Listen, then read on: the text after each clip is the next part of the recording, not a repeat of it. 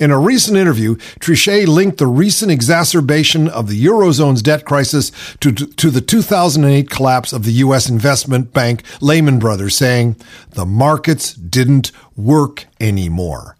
The markets don't work anymore?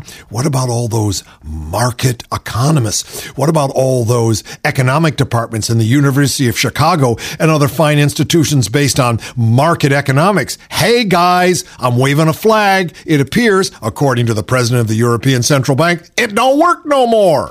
Trichet was further quoted as saying that there was no doubt the economy is in its most difficult situation since World War II, or perhaps even since World War I. Well, that repeats the topic sentence, but it's good to say it again. Let's say it's not in its worst shape since World War I. Let's say it's not Weimar Germany. Let's just say it's in its worst shape since World War II. Well, we left Europe, or should I say, Hitler and his legions and the Russians left Europe in a shambles. The economies were ruined. Is it that bad? Well, it's healthier on the outside. You know, it's a Potemkin economy. It kind of looks okay. There's pictures of all those Frenchmen looking kind of stylish, drinking better wine than we are, and the Spaniards, you know, eating tapas and having a wonderful time, and the Greeks living a Mediterranean lifestyle, and the Germans working real hard and getting their mail on time. All those good things. But the fact is that unemployment in Spain is 20% because of the bogus housing market. Portugal's on the rails. So is Greece. They're worried about Italy. They're worried about Spain. What's next? The fact is that the euro is in deep trouble. The euro opened at 80 cents to the dollar when it came on. I don't remember exactly the date, but it was like almost 20 years ago. And it went up to as high as, I think, like $1.60. It's like $1.25 now and falling. As the euro falls, it puts tremendous pressure on these economies and also tremendous pressure on all the people with euro-backed investments like state bonds, much of which is owned by the United States, the country to which I salute economically. It's a world market crisis. It's just not the euro. Of course, America has 46% of its unemployed for more than 50 weeks. Whole parts of Southeast China, where they made all those fine goods for 3 cents an hour, is collapsing because its largest customer, us, just ain't buying. Japan just threw what? $20 billion into the economy to keep things moving. The Germans threw $1 trillion in to keep the euro from falling, and it's still taking a downhill ride. Now, I'm not a doomsayer. I get no joy out of other people's economic problems. I have plenty myself. No Schadenfreude here. In fact, I'm not into Freud at all. But the fact is that if we're going to do anything about what's going down, if we're going to make things better, we have to take a realistic look at the nature of the markets and the nature of our economy. They're not doing it very well in Washington. Well, one reason is that they're completely cut off from the reality. I mean, there's this wonderful story that Senator Ben Nelson from, I think he's from Nebraska, was asked by Tom Harkin to help him pass this amendment to the financial reform that would cap the fees charged when people went to the banks for their ATMs. And Nelson said, "Well, I can't help you because I really don't know what an ATM is. I've never used one." He said, "Well, I do know how to use those holograms on the products in the grocery stores. They're not holograms, Ben. They're barcodes, but that does put him in the same league with George Bush, Sr., who went to his first grocery store, stood in line, and didn't know what the barcodes were." So there's a real disconnect between our legislators and the real world. We are the real world, and it's absolutely necessary that we get real.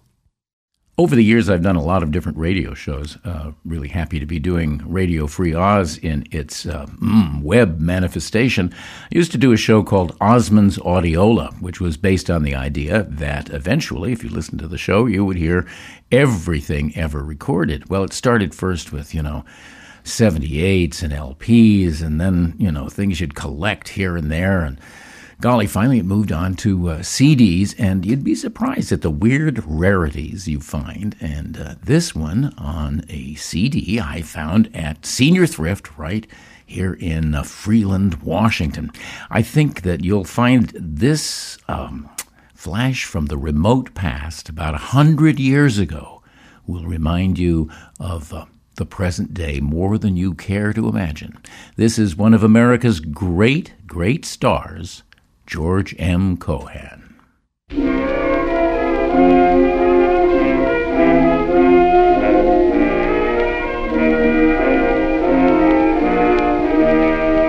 Did you ever sit and ponder, sit and wonder, sit and think why we're here and what this life is all about?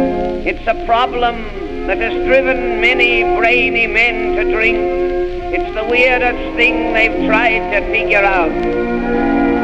About 1,000 different theories the scientists can show, but never yet have proved a reason why. With all we've thought and all we're taught, why all we seem to know is we're born, live a while, and then we die. Life's a very funny proposition after all. Imagination, jealousy, hypocrisy, gall. 3 meals a day, a whole lot to say. When you haven't got the coin, you're always in the way. Everybody's fighting, we wend our way along. Every fellow claims the other fellow's in the wrong. Hurried and worried until we're buried, there's no curtain call. Life's a very funny proposition after all.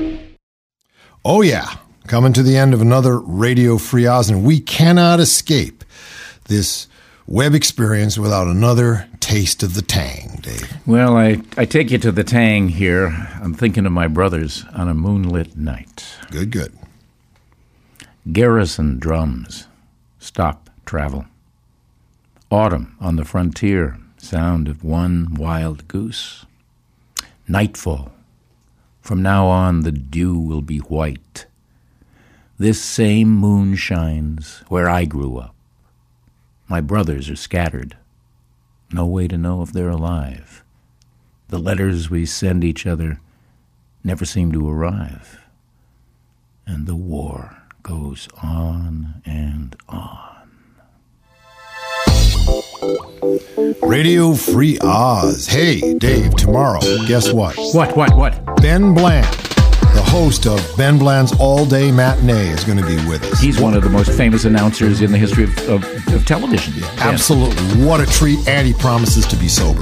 So can't. All right, that's tomorrow. Okay, Dave Osmond, he's our co-host. I'm your host, Peter Bergman. John Cummings does our ones and zeros, puts it all together. Phil Fountain is the head of the Oz Design Room. How pretty it is up on that side. Tom Gedwillow is our webmaster. Dave Maloney, our audio engineer and audio producer. He does the mix. He fixes it right. Bill McIntyre, well, he produces the whole thing.